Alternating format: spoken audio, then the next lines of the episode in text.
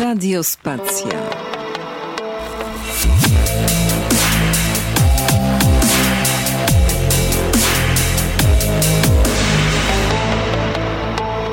Radio Spacja. Gramy dzięki wsparciu patronów Radiospacji. patronite.pl ukośnik Radiospacja. Radiospacja, radiospacja, detoks polityczny. Mirek Oczkoś, witam serdecznie. No i właśnie przy ten dzień, gdzie nie mogliśmy nie sięgnąć i do tego zawodu, chociaż to nie jest pierwszy przedstawiciel tego zawodu, który jest gościem e, detoksu politycznego, ale jak się okazuje najważniejszym, ale słuchajcie, co tam najważniejszy? Najważniejszy to wiadomo, natomiast nie dość, że jest najważniejszy, to jest najmłodszy. Nazywają go D'Artagnanem adwokatury polskiej, także jestem ciekawy, co to może być, ale bardzo się cieszę, bo e, gościem detoksu politycznego i radiospacji jest prezes Naczelnej Rady Adwokackiej Przemysław Rosati. Witam Cię bardzo serdecznie. Cześć, witam, witam Państwa. No właśnie, jak to jest z tym bycie najmłodszym, najmłodszym, najmłodszym? To dobrze czy źle? Bardzo dobrze tak naprawdę, bo można zrobić dwa razy tyle, co chyba normalnie bym zrobił, gdybym był prezesem trochę później. Myślę to oczywiście o wieku. No, no ja mówię o wieku, oczywiście, jak najbardziej, tak, tak. Mówiąc, mówiąc absolutnie szczerze, to, to jest też pewien taki symbol, który można powiedzieć symbolizuje pewną zmianę, zmianę pokoleniową i tą zmianę pokoleniową widać w wielu miejscach, zarówno w wielu samorządach zawodowych, ale też absolutnie chyba normalną rzeczą jest, że młodzi ludzie w moim wieku pojawiają się przede wszystkim właśnie na czele samorządów zawodowych na początku, ale chyba też jak popatrzymy na przykład na Finlandię, czy swego czasu na Austrię, to trochę tak odbiegam od samorządności zawodowej, idąc w Mhm. stronę, e, w stronę polityki, no to w istocie rzeczy ja wcale nie jestem taki młody. No dobra. Wiesz, jeszcze przed, bo to rok temu już zostałeś wybrany, ym, Tak. to trzeba powiedzieć. E, To bardzo cię chwalił Jakub Wendek, który był moim gościem. E, To było jeszcze przed wyborami, albo tuż, tuż po nie, tuż, nie, to było tuż przed wyborami, pamiętam, że mówisz, że e, to mi tak powiedział poza anteną, że, że będzie na ciebie głosował. Także miałeś wsparcie, nie wiedziałeś, że miałeś. No, Dobra. Bardzo ważne wsparcie, jeżeli chodzi o Kubę. Tak, No, to pozdrawiamy serdecznie, pozdrawiamy serdecznie. Mhm, e, dobrze. E, Panie prezesie Przemysławie, po co nam są adwokaci? No, słuchajcie, gdyby nie było adwokatów, to tak naprawdę ciężko byłoby sobie poradzić y, w sądzie, ale mam też nadzieję, że przyjdzie taki moment, że mm, adwokat będzie taką, można powiedzieć, pierwszą potrzebą i dzięki temu wiele spraw nie wyląduje w sądzie, bo będzie można je rozwiązać w sposób bezpieczny wcześniej. Tu trochę nawiązuję do tego, że e, byłoby bardzo dobrze, gdyby e, polski rząd e, prowadził taką politykę mm, troszeczkę pewnych działań prewencyjnych. Mam tutaj na myśli taką sytuację, w której po adwokata społeczeństwo sięga nie wtedy, kiedy ma problem, tylko sięga po to, żeby zapobiegać problemom, zwłaszcza problemom prawnym. Natomiast adwokaci są przede wszystkim właśnie potrzebni po to, żeby należycie reprezentować ludzi, żeby dbać o ich y, sprawy, dbać o ich prawa i wolności obywatelskie, bo niezależnie od tego, jaki sprawa ma charakter, czy jaki ma kaliber, to zawsze gdzieś w tle są prawa, wolności, obowiązki, które później są realizowane w sądzie albo są egzekwowane w następstwie wyroków sądowych. E, I dzięki temu, że jest adwokat, to możemy w sposób taki bezpieczny, odpowiedzialny mm, przejść przez meandry procedury, a często możemy stawić czoła państwu, no każdemu państwu, które ma swoje imperium, czyli władzę. E, I właśnie adwokat jest tym, kto zawsze stoi po stronie osoby potrzebującej pomocy. Tak mówiąc już wprost, żeby to uprościć i podsumować, no adwokaci są wszędzie tam, gdzie jest potrzebna pomoc, gdzie obywatele potrzebują pomocy. No jesteśmy zawsze po stronie ludzi. Mhm. Ja tak się uśmiecham, mm, chociaż to bardzo piękne to, co mówisz, ale jak mówisz y, mm, rząd, y, ja nawet nie pytam po nazwiskach, ale to konkretnie kto w rządzie za takie rzeczy odpowiada jak adwokatura? No minister sprawiedliwości, każdy minister No dobra, to już w zasadzie sobie wyjaśniliśmy. Tak, ale chcę powiedzieć jedną ważną rzecz. Niezależnie od tego, kto jest ministrem sprawiedliwości, to e, szczerze powiedziawszy, adwokat e, jest takim, można powiedzieć, naturalnym podmiotem, który jest zawsze w kontrze do państwa, tak? ale dlatego, że stoimy po stronie obywateli. To nie jest kontra dla samej kontry, tylko ta kontra wynika jakby z istoty wykonywania zawodu adwokata. Reprezentujemy ludzi, którzy są często, czy mają często sprzeczne interesy e, z interesami e, państwa. No bo jeżeli mamy sprawę mm. karną, sprzecznym interesem jest, jest e, to, co chce zrobić prokurator. I tak można mnożyć, ale to chyba bardzo dobrze obrazuje rolę adwokatów, rolę adwokatów w społeczeństwie. A powiedz mi, y, a dlaczego chciałeś zostać adwokatem? Ja zaraz wrócę do tego jeszcze, ty, ty, tych y, umocowań prawnych, ale dlaczego chciałeś zostać adwokatem, a nie na przykład sędzią albo prokuratorem? Muszę powiedzieć, że z wielu powodów. W ogóle to, że chciałem no. zostać adwokatem, to możecie Państwo wierzyć lub nie wierzyć, ale autentycznie miałem chyba 4 czy 5 lat. Y, no i zapytała mnie babcia, kim ja bym chciał być. I ja mówię, że chciałbym być adwokatem. Wydaje mi się, że nie miałem większego pojęcia wtedy, czym, robi, czym się zajmuje adwokat, ale... Mm, to co się skusiło w wieku czterech lat, powiedz mi, to jest bardzo ciekawe dla mnie. Znaczy, ja miałem zawsze taki obraz adwokata jako człowieka wolnego, człowieka, który jest niezależny i muszę powiedzieć, że rzeczywiście e, mój, moja natura jest taka, że absolutnie wolność, niezależność sobie bardzo cenię. E, I to się też niestety przejawiało w, w, trakcie odbywania aplikacji adwokackiej czy mojej e, pracy zawodowej. I ja, możecie Państwo wierzyć lub nie, nigdy nie miałem własnego e, szefa. To znaczy, chcę powiedzieć to, że ta moja niezależność. No miałeś, jak byłeś szeregowym członkiem e, Rady e, Adwokackiej. Tak, ale taka, taka, taka zależność jest absolutnie naturalna. Natomiast bardzo ciężko mi się nawet pracowało e, w kancelarii. Jak tylko była taka możliwość można było zakładać własne działalności gospodarcze, bo tak to wyglądało w Warszawie, to jak się tylko to pojawiło, to pierwsze co zrobiłem, zrobiłem dokładnie to. I właśnie do, mhm. do tego zmierzam, że chciałem jest jestem dumny z tego, że jestem adwokatem. Gdzieś tam bardzo mocno żyję adwokaturą, bardzo mocno żyję zawodem, który wykonuję. Ja się bardzo mocno, wiecie, utożsamiam ze sprawami, które prowadzę, ale w tym takim sensie, że po prostu uwielbiam ten zawód. Dla mnie to jest y, taka wielka miłość mojego życia, tego zawodowego życia. Nie wyobrażam sobie wykonywać inny zawód. I tym elementem, który tak bardzo silnie e, ukierunkowuje właśnie te moje uczucia, to jest ta wolność, niezależność, możliwość niesienia pomocy, e, walka o klienta, e, to trzeba byłoby, słuchajcie, żeby to dobrze zrozumieć, żeby się wgryźć w to, to trzeba po prostu wykonywać ten zawód. To jest najpiękniejszy zawód na świecie. Ja inaczej jakby nie potrafię patrzeć na zawód adwokata. Ja jestem zbudowany niesamowicie, wiesz, bo tu dużo wątków jest, ale mm, to może, może na sekundę, na sekundę wróćmy do tego uregulowania prawnego. No to jak się teraz adwokatom żyje w państwie, E, różnie mówią, ale rozmawiam z różnymi prawnikami, naprawdę, i z sędziami, i chyba z prokuratorem żadnym nie rozmawiałem na antenie jeszcze. To jak się żyje adwokatom w państwie, no niektórzy mówią nie do końca mm, praw, prawa, do końca prawa. Zależy jak na to spojrzymy. To znaczy, z jednej strony można powiedzieć, że mamy dużo pracy, dlatego że jeżeli dochodzi do właśnie łamania prawa y, i jednocześnie uderza to w obywateli, no to siłą rzeczy tej pracy dla adwokatów jest coraz więcej. Z drugiej strony, mhm, mhm. jak popatrzymy na adwokatów i na adwokaturę jako zawód zaufania publicznego, to też szczerze powiedziawszy, uczciwie mówiąc też, niezależnie od tego, jaka była w Polsce władza, to to pozwala na eksponowanie tej roli publicznej adwokatury, bo adwokatura y, i w ogóle wykonywanie zawodu adwokata, z jednej strony to jest taka normalna praca, tak jak każda inna praca. My się niczym innym nie różnimy od ludzi, którzy wykonują inne zawody, bo przychodzimy do pracy, y, też, co jest rzeczą normalną, chcemy dzięki temu zarabiać i utrzymywać swoje rodziny, ale z drugiej strony jest ten element takiej pewnej działalności publicznej, zarówno każdego adwokata, jak i adwokatury, jako samorządu zawodu zaufania publicznego.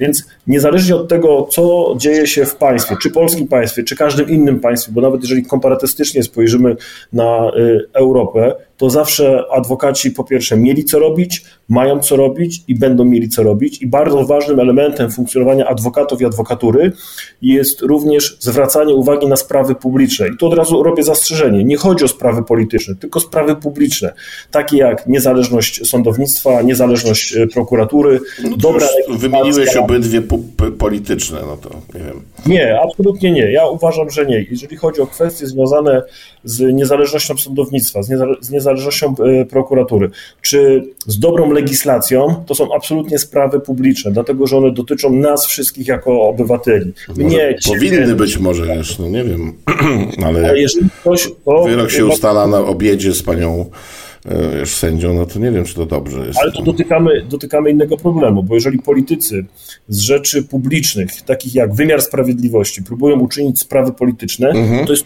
polityków. Natomiast tak. w normalnie funkcjonującym państwie i nie zapominajmy o tym, że to jest też naszą powinnością, żeby zwracać na to uwagę.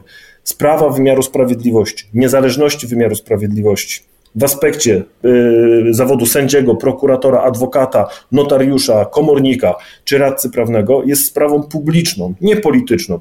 To jest absolutnie normalna sprawa. To, że politycy próbują upolityczniać określone sfery, które powinny być poza zasięgiem polityki, to już jest problem polityków. Natomiast naszym obowiązkiem jest zwracanie uwagi na to, że to są sprawy publiczne. Publiczne, czyli służące nam wszystkim i nasze, wspólne.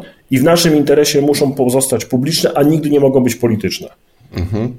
Fajnie, fajnie. Znaczy ja, ja się zgadzam, ja też nie, nie, mówię jak jest raczej, bo już no, nauczyliśmy się przez 7 lat jak jest, nawet jak ktoś nie jest to musimy, tak, to się wszystko zgadza, tylko my musimy rzeczy nazywać po imieniu to politycy próbują y, wchodzić jakby z polityką w te sfery, które nie powinny być w żaden sposób z polityką y, związane. I o tym trzeba głośno mówić. To jest jakby istota problemu często, ale my nie możemy zapominać o tym, że wymiar sprawiedliwości to jest wymiar dla obywateli, nie dla polityków. I im dalej politycy od wymiaru sprawiedliwości, tym lepiej dla wymiaru sprawiedliwości i jeszcze lepiej dla polityków. Mhm. Ty jesteś wybieralny raz na ile?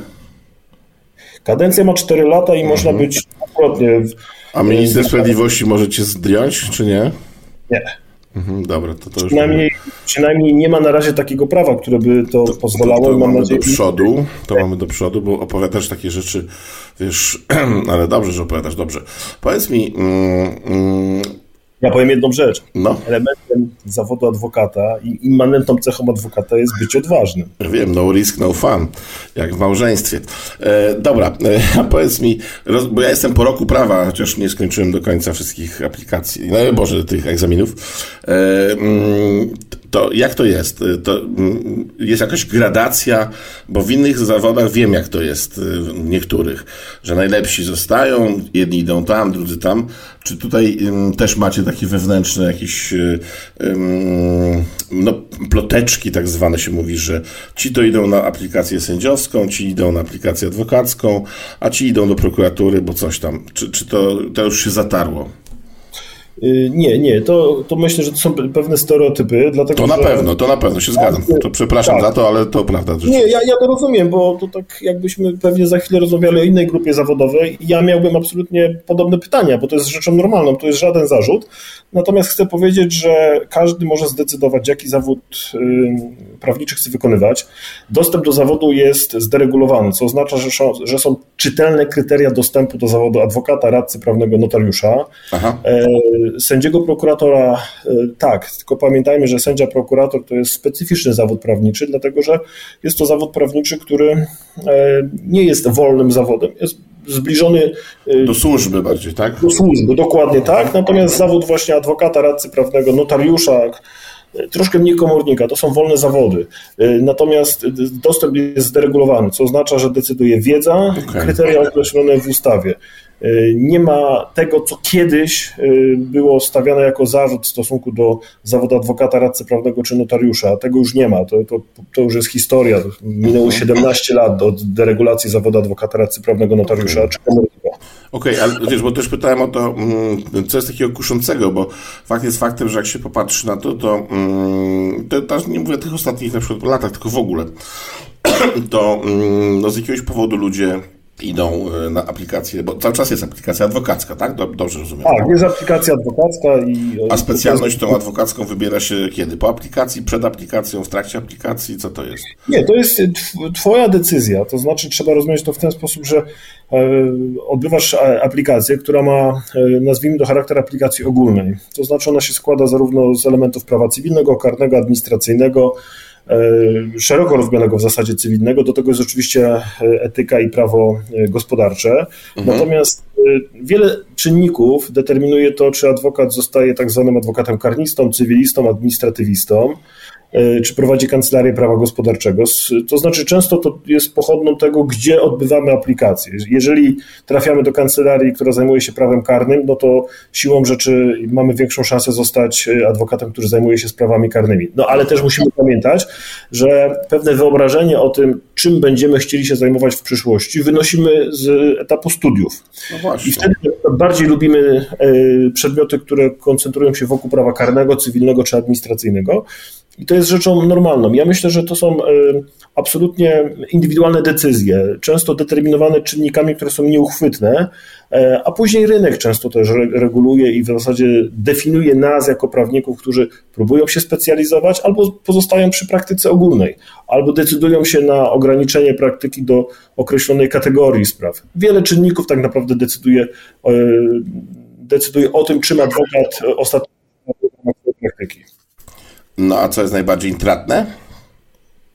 Myślę, że już nie ma takich, y, takich założeń, że coś jest bardziej intratne, dlatego że zarówno sprawy karne, jak i cywilne są często związane z pewną specyfiką i są bardziej lub mniej intratne cywilne. Dokładnie tak samo jest ze sprawami e, karnymi. Mhm. E, I wydaje mi się, że ta różnica się po części zaciera, dlatego że wiele czynników decyduje de facto o wysokości wynagrodzenia. Często decyduje e, tak, tak zwana taksa, która wynika z rozporządzenia, często stawki rynkowe, e, a często też, szczerze powiedziawszy, jak już wprost mówiąc, no rynek, który jest, rynek, który jest nasycony, co powoduje, że dostępność w ogóle pomocy prawnej jest na bardzo wysokim poziomie w Polsce.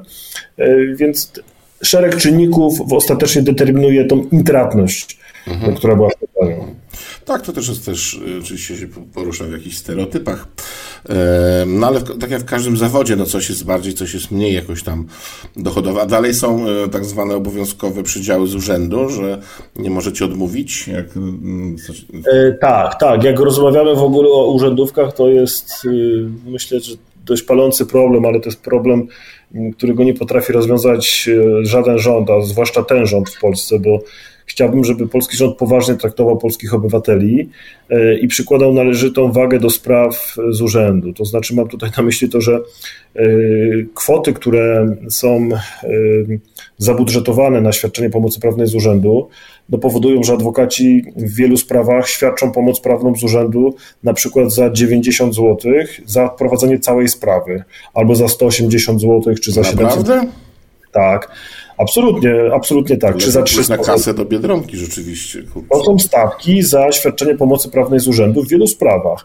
Y, to pokazuje, że polskie państwo niepoważnie traktuje obywateli, którzy są beneficjentami w ramach właśnie systemu świadczenia pomocy prawnej y, z urzędu y, i my chcielibyśmy po prostu to zmienić, to znaczy chcielibyśmy, żeby ten system był, był troszkę inaczej skonstruowany, w taki sposób, żeby te pieniądze były bardziej efektywnie wykorzystane, i żeby pomoc prawna dla obywateli e, była należycie rozliczona przez polskie państwo. No bo zgodzimy się z tym, że e, sposób ukształtowania systemu i środki, które są przeznaczone na zaspokojenie określonej potrzeby ludności, jeżeli, są, jeżeli system jest nieprawidłowo ukształtowany, a środki niskie, no to oznacza, że polscy obywatele nie są poważnie traktowani przez y, własne państwo. Ich no, jeszcze jedno... Ja mówię, że idealista, idealista nam się trafił, ale to dobrze. No, przepraszam. Wiesz co, ja mhm. wierzę, ja wiem. No dobrze, ale ja to wiesz, ja mówię z sympatią. E, Jasne, ja, ja, ja chcę jedną rzecz jeszcze powiedzieć. To jest tak naprawdę palący problem. Długość trwania postępowań, system świadczenia pomocy prawnej z urzędu to są realne problemy polskiego wymiaru sprawiedliwości. Nie należy do problemów karuzela kadrowa, nie ma znaczenia, kto będzie prezesem tego czy innego sądu. To są sprawy, które z perspektywy moich klientów, czy naszych słuchaczy, czy każdego, kto trafi do sądu, są kompletnie nieistotne. Jeżeli popatrzymy na wskaźniki, niezależnie od tego, kto jest autorem badania, czy to są instytucje europejskie, czy to są instytucje zbliżone do stowarzyszeń sędziowskich, czy instytucje zbliżone do Ministerstwa Sprawiedliwości, to z przykrością niestety, ale musicie Państwo to wiedzieć, lawinowo rośnie czas trwania postępowań w Polsce we wszystkich kategoriach spraw. To decyduje, i tu się pewnie też zgodzimy, o jakości życia Polaków, bo przekładając to na konkrety, ma znaczenie, czy ktoś zostanie przywrócony do pracy po miesiącu, czy po trzech latach. Ma znaczenie, czy ktoś dostanie alimenty za dwa tygodnie, czy za dwa lata. Dokładnie. Ma pewnie znaczenie to, czy ktoś zostanie uniewinniony za trzy miesiące, czy za y, pięć lat. Muszę ci powiedzieć, dzisiaj spotkałem się z klientami, którzy przyszli do mnie y, z postępowaniem, które trwa 16 lat. Sprawa karna trwa 16 lat. To jest niestety bolączka polskiego wymiaru sprawiedliwości, długość trwania postępowań. I realnie nie ma żadnych działań, które zmierzają do tego, żeby uprościć procedurę, tak, żeby system, system, który, który jest determinowany długością trwania postępowania, był po prostu sprawny.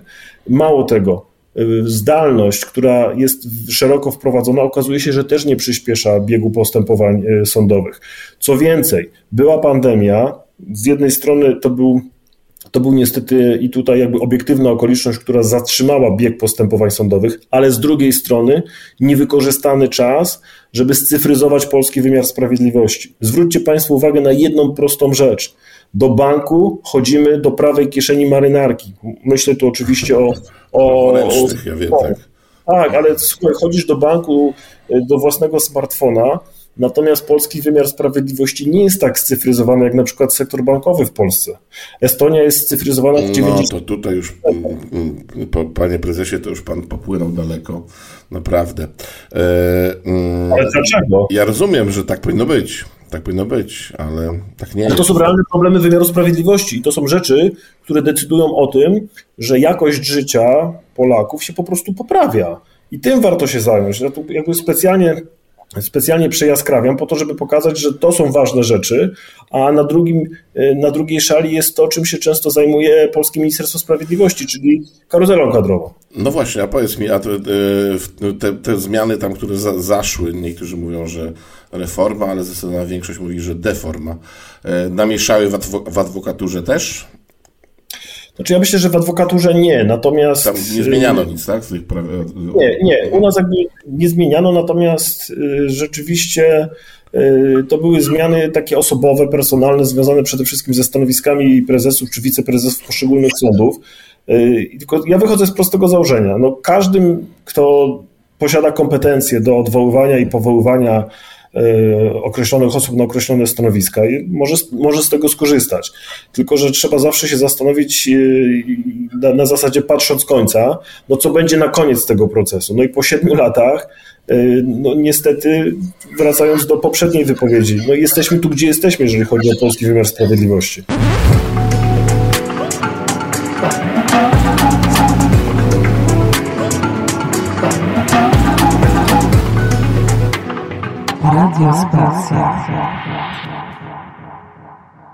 To jest detoks polityczny. Mm, Ja jestem Mirkiem Oczkosiem, a moim gościem jest mecenas Przemysław Rossati. E, Dodam muszkieter e, adwokatury polskiej, jak oni mówią, czy D'Artagnan nawet, słyszałem taką wersję, E, a jest po, po, prostu najmłodszym w historii prezesem Naczelnej Rady Adwokackiej i tak, jak już się zorientowaliście, z bardzo fajnym podejściem, moim zdaniem bardzo naiwnym, ale to nie znaczy, że złym, do tego, jak powinno to wyglądać. E, Przemku, powiedz mi, mm, mm, e, adwokaci protestowali w tych protestach przeciwko łamaniu praworządności, czy to raczej tak bardziej sędziowie, którzy byli dociśnięci e, i prokuratorzy też, bo też są dociśnięci?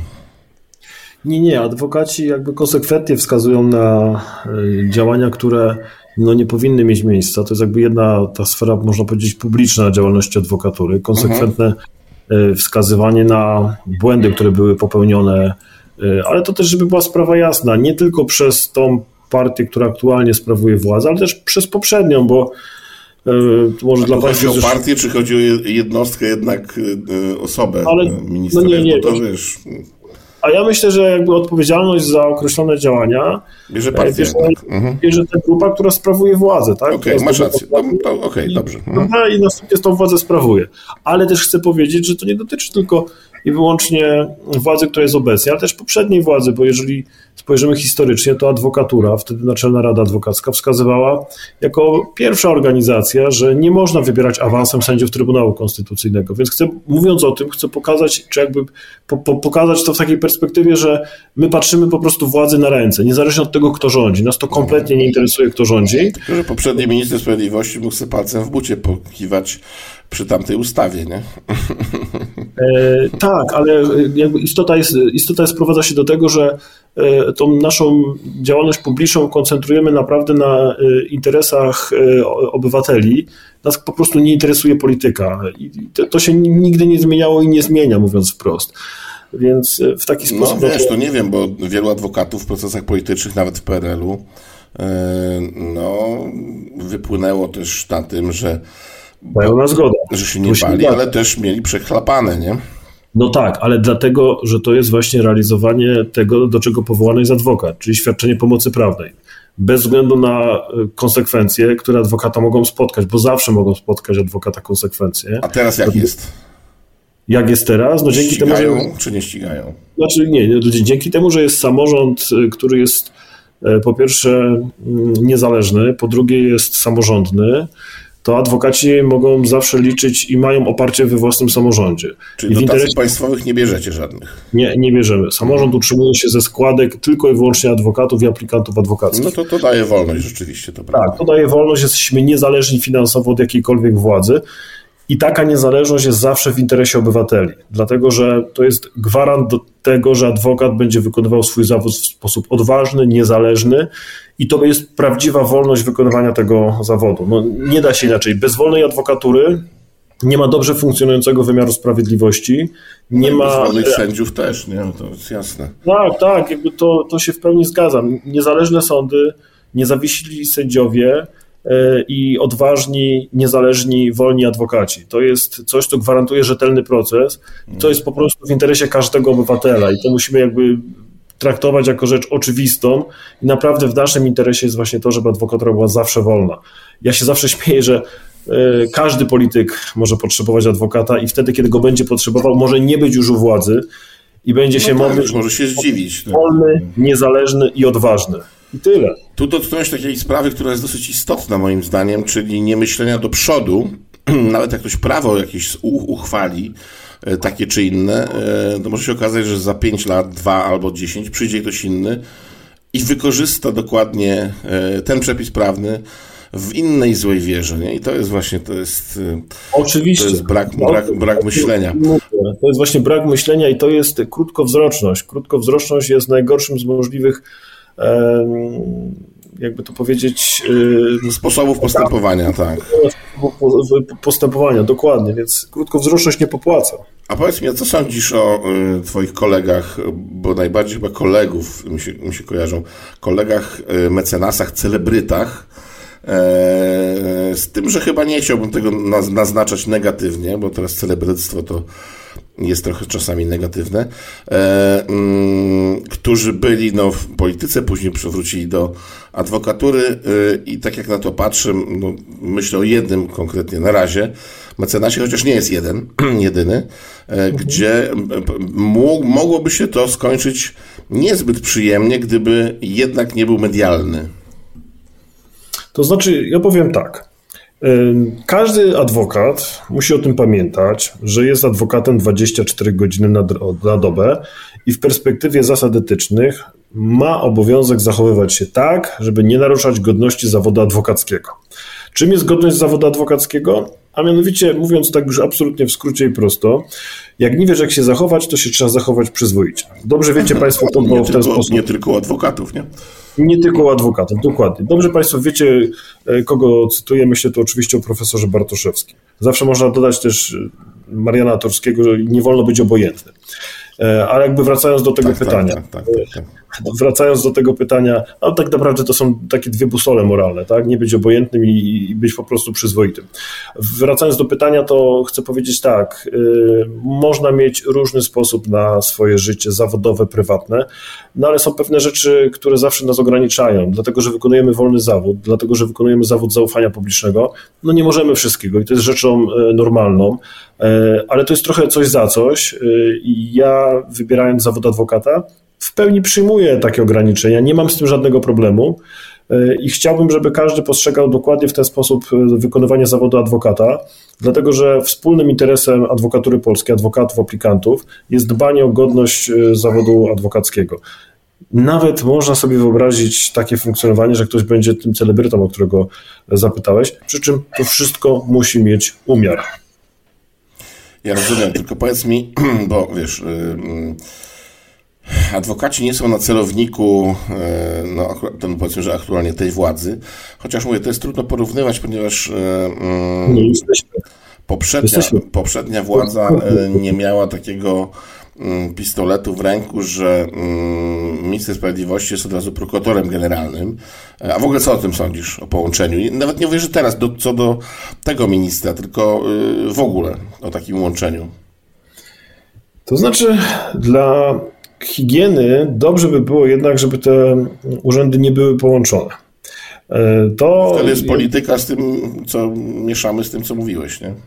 E, Tak, dokładnie. I tak szczerze powiedziawszy, w interesie wymiaru sprawiedliwości, y, jednak niepołączenie tych dwóch funkcji, moim zdaniem, jest zdecydowanie lepszym rozwiązaniem.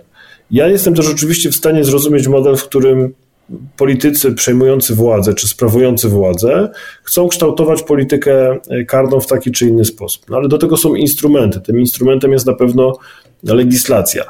Czy od razu trzeba doprowadzać do sytuacji, w której mm, część społeczeństwa uważa, że w ten sposób gubi się element niezależności prokuratury, dlatego że jest ona podporządkowana polityką? Nie. Natomiast z drugiej strony, jak na to popatrzymy, w takim aspekcie, że każda, każdy, kto, kto, kto sprawuje władzę, to ma taką naturalną tendencję do poszerzania e, owej władzy. Y, I tutaj myślę na przykład właśnie o kwestiach związanych z piastowaniem z tą unią personalną, m, prokurator, minister sprawiedliwości, Tak. czy wyborem, czy wyborem y, 15 sędziów w Krajowej Radzie Sądownictwa przez y, Sejm. Tak, tak, Przecież tak, tak, tak, tak, dokładnie. w interesie dobrze funkcjonującego wymiaru sprawiedliwości można zupełnie inaczej ukształtować. I też, żebyśmy dobrze zrozumiany, bo jednym z zarzutów było to, że przed 2015 rokiem, czyli przed tymi zmianami, tu myślę o KRS-ie, były rzeczy, które były nieakceptowalne, jeżeli chodzi o awanse sędziowskie, ale to nie oznacza, że od razu trzeba proponować rozwiązania, które przypisują tą kompetencję e, władzy, nazwijmy to politycznej, rozumianej jako władza e, ustawodawcza czy wykonawcza. Które To nie daje żadnej gwarancji polepszenia tego na przykład. Oczywiście, dlatego że to, co, to, o czym ty mówiłeś e, chwilę wcześniej, kiedyś władza się zmieni i wtedy przychodzi inna władza, która znowu ma tą samą kompetencję. Chodzi o to, żeby nie być krótkowzrocznym w wielu rozwiązaniach systemowych, budować jest. system, ale patrzeć zawsze dwa kroki do przodu, starać się tak ukształtować ten system, żeby on zawsze dawał poczucie niezależności bez względu na to, kto będzie sprawował władzę.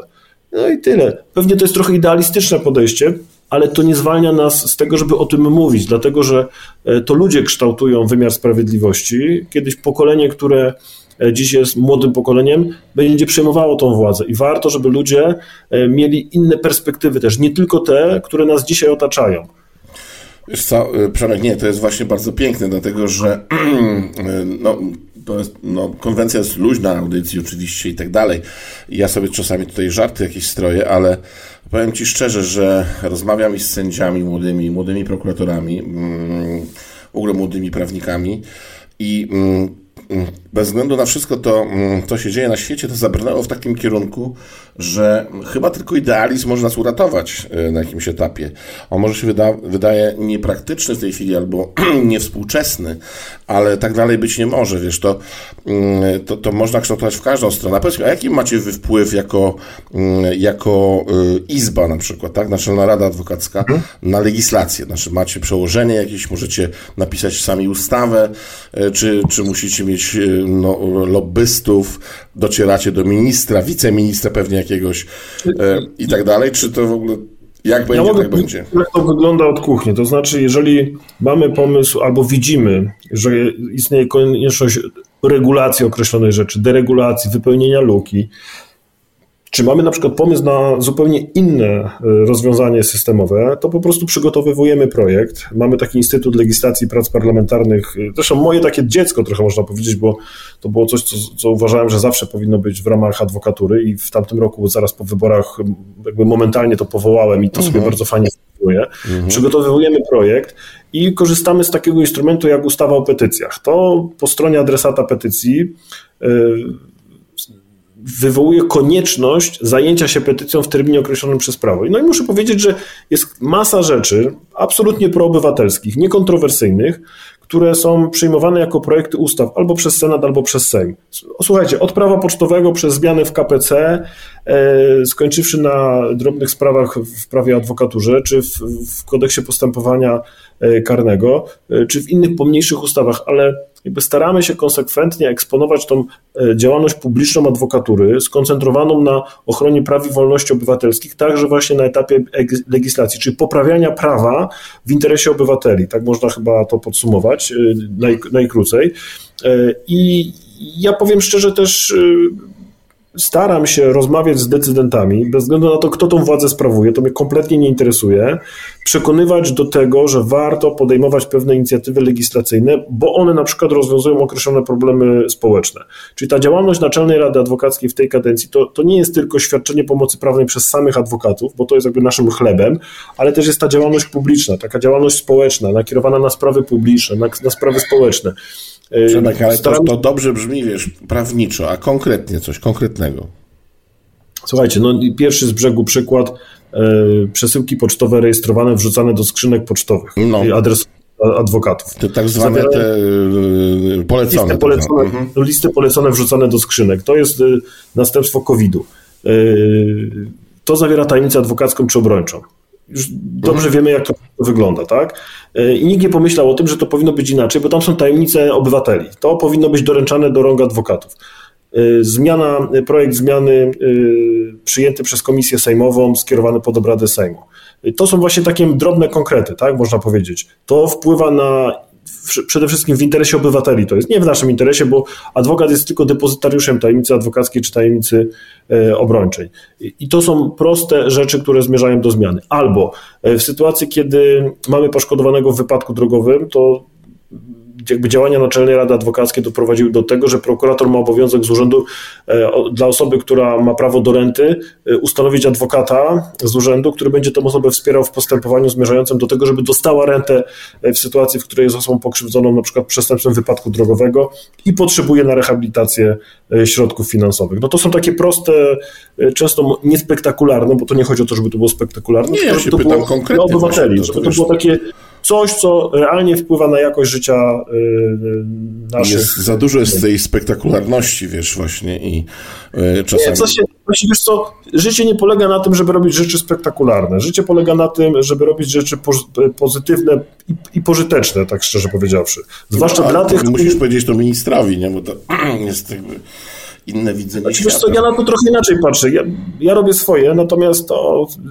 czy, czy ktoś, kto sprawuje władzę, to rozumie, to jakby jest poza, poza nami, bo tak jak powiedziałem, nas to kompletnie nie, interesu, nie interesuje polityka. Jeżeli możemy zaproponować rozwiązanie konstruktywne e, dla obywateli, to to po prostu robimy, bo to ma sens. Mhm.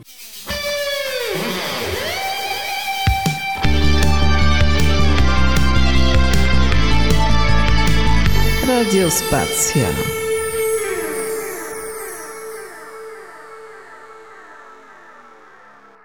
Tutaj ciągle uśmiechnięty e, mój gość, mecenas Przemysław Rosati, e, D'Artagnan polskiej adwokatury. No właśnie, ta twarz adwokatury z tych wszystkich zawodów prawniczych dostępnych w Polsce zawsze była najbardziej taka przyjazna, nie? Znaczy ludzie najmniej pretensji mm, zgłaszają do adwokatów, znaczy 50% oczywiście. To jest jasne. E, natomiast powiedz mi, jak y, wygrałeś te wybory, to mm, no rozumiem, że zgłębiłeś wcześniej wszystko i tak dalej. To co było takiego, co cię zaskoczyło, że co trzeba zrobić na już? Jak mam być szczery, to bardzo dużo. I o. powiem szczerze, tak, tak, to jakby od takich prozaicznych spraw po takie naprawdę istotne. Łącznie chyba z tym, że trzeba budować w wielu miejscach relacje, no bo ta relacja jest bardzo ważna. E, to jest o tyle też trudne, że mm, adwokaturze nigdy nie było po drodze z żadną władzą i dalej nie jest po drodze z żadną władzą, ale to też nie zwalnia nas z obowiązku budowania pozycji właśnie publicznej no, adwokatury. Jakieś przełożenie musicie mieć, no bo inaczej to słabo. Nie, nie, to nie jest kwestia przełożenia, to jest kwestia jakby budowania, tak, to jest takie systematyczne działanie, które zmierza do tego, żeby budować pozycję adwokatury e, w społeczeństwie, a to jest e, często mrówcza praca, to, jest, to są, mówiąc wprost, działania na wielu polach, y, bo, bo, bo tak to po prostu działa. To jest też umiejętność jakby zrozumienia y, potrzeb nie tylko związanych ze świadczeniem pomocy prawnej, y, ale także takich, które są istotne w perspektywie albo rozwiązań systemowych, albo w perspektywie określonych kategorii problemów. Jeszcze wracając do tego, co mnie, co mnie zaskoczyło, to myślę, że słuchajcie, takim największym zaskoczeniem było to, że że mi braknie czasu. Bo sądziłem, że, że, że tutaj chyba że, będzie trochę te, inaczej. Że te 4 lata, tak? Znaczy nie, nie, myślę w ogóle o czasie. Jakby zaskoczenie jest takie, że pomimo, że rok już jestem prezesem Aha. ponad rok, okay. to jestem zaskoczony, że mi non stop brakuje czasu. Jakby nie mogę się do tego przyzwyczaić. To jest największe zaskoczenie. No bo czas to nie jest wysoki syn, to prawda. To jest nieprzekupny po prostu. Tak, dokładnie tak. I no niestety brakuje tego czasu, ale to jest rzecz absolutnie normalna. Z drugiej strony mam też takie poczucie, że to jest dobrze wypełniony czas, naprawdę ciekawymi projektami. Z jednej strony mm, to z, z tym jest, w tym wszystkim jest bardzo dużo satysfakcji, to jest też jakaś przygoda życia, no ale też bardzo duża odpowiedzialność y, i też y, pewna taka świadomość, że w ogóle wykonywanie zawodu adwokata się zmienia, że my musimy bardzo mocno wsłuchiwać się w potrzeby naszych klientów, musimy obserwować tą rzeczywistość. Jak rozmawialiśmy o cyfryzacji wymiaru sprawiedliwości, no to to jest gigantyczne wyzwanie. To jest takie wyzwanie, z, którego, z którym moim zdaniem nie do końca się potrafi polskie państwo zmierzyć, ale to jest coś, co realnie wpłynie i odciśnie tak naprawdę piętno na sposobie wykonywania zawodu, na postrzeganiu wymiaru sprawiedliwości. A ilu jest posłów albo senatorów, którzy są e, z wykształcenia adwokatami? Kiedyś to sprawdzałem. Wydaje mi się, że około 20. Tak, tak, plus minus. Mogę się tu pomylić. No to właśnie ja o tym mówiłem, o przełożeniu. Ja nie wiem o jakimś negatywnym przełożeniu pod stołem, tylko właśnie. Ale to nic nie znaczy. To jeszcze nic lobby nie znaczy. Za mało, tak? To nawet nie jest kwestia lobby, to znaczy, powiem w ten sposób to na nic się nie przekłada i to, że ktoś jest adwokatem, czy radcą prawnym, czy notariuszem i sprawuje mandat y, w parlamencie, moim zdaniem nie ma większego y, znaczenia, mówiąc krótko. Dlaczego? No bo czasami mam takie wrażenie, że niektórzy zapominają o tych swoich związkach z adwokaturą, czy z samorządem radców prawnym, czy z samorządem notarialnym. E, ale też, żeby była sprawa jasna, to dotyczyło wszystkich parlamentów, biorąc pod uwagę początek no, tak no. No, dobra, ale wiesz, to, to Przemek, to tak, wiesz, symetry- nie ma co symetryzować. Chodzi o nie, ale to jest że... prawda. Ja staram się, wiesz, patrzeć na tą rzeczywistość bardzo krytycznie i patrzę zarówno na tą kadencję, na poprzednią, na kadencję 2007-2015, na kadencję, kiedy rządziła Lewica w Polsce, wcześniej AWS, no tak to było zawsze, też bazuje na opowieściach moich poprzedników, ale to też, żeby była sprawa jasna, ani to zarzut, y, ani my się nie żalimy w związku z mhm. tym. No tak to po prostu bywa, tak? Y, I tyle, no. Nic na to nie poradzimy. To zakładam też, że lekarze mają podobny problem. To, że ktoś jest lekarzem i idzie do parlamentu, nie oznacza, że y, jest zaangażowany w sprawy samorządu i pamięta o tym, że a może coś trzeba zmienić albo dla pacjentów, albo dla samorządu.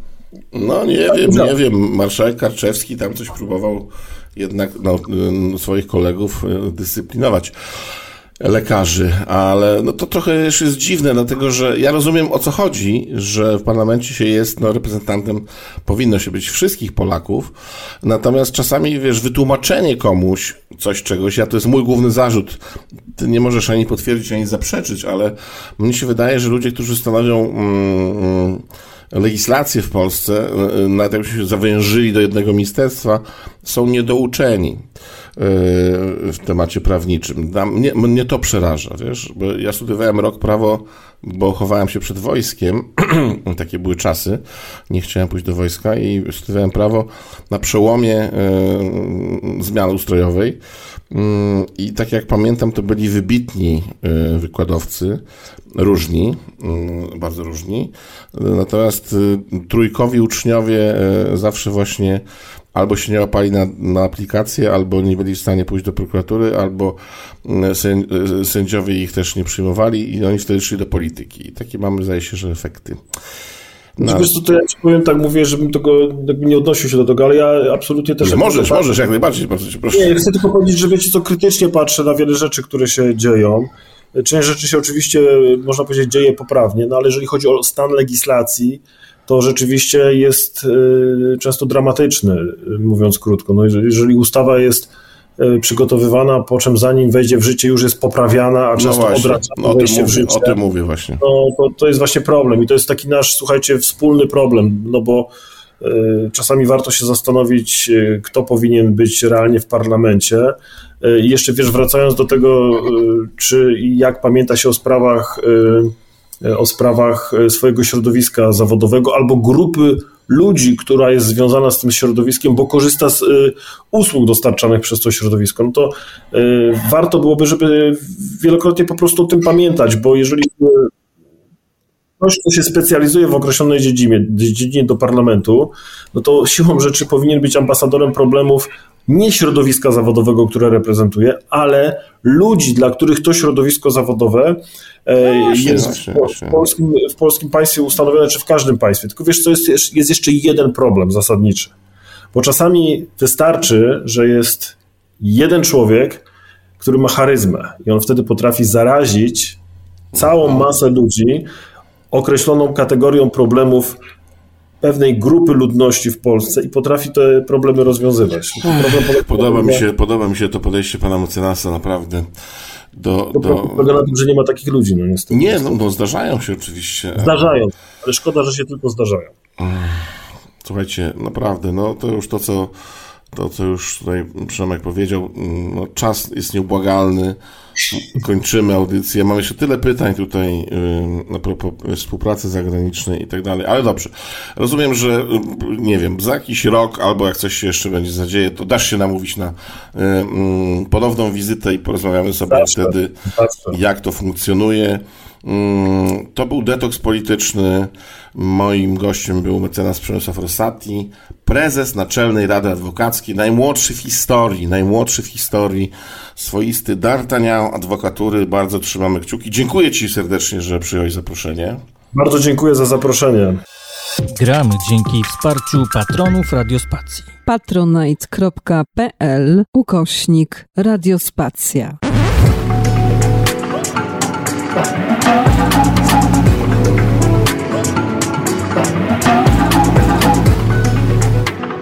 Radio Spacja.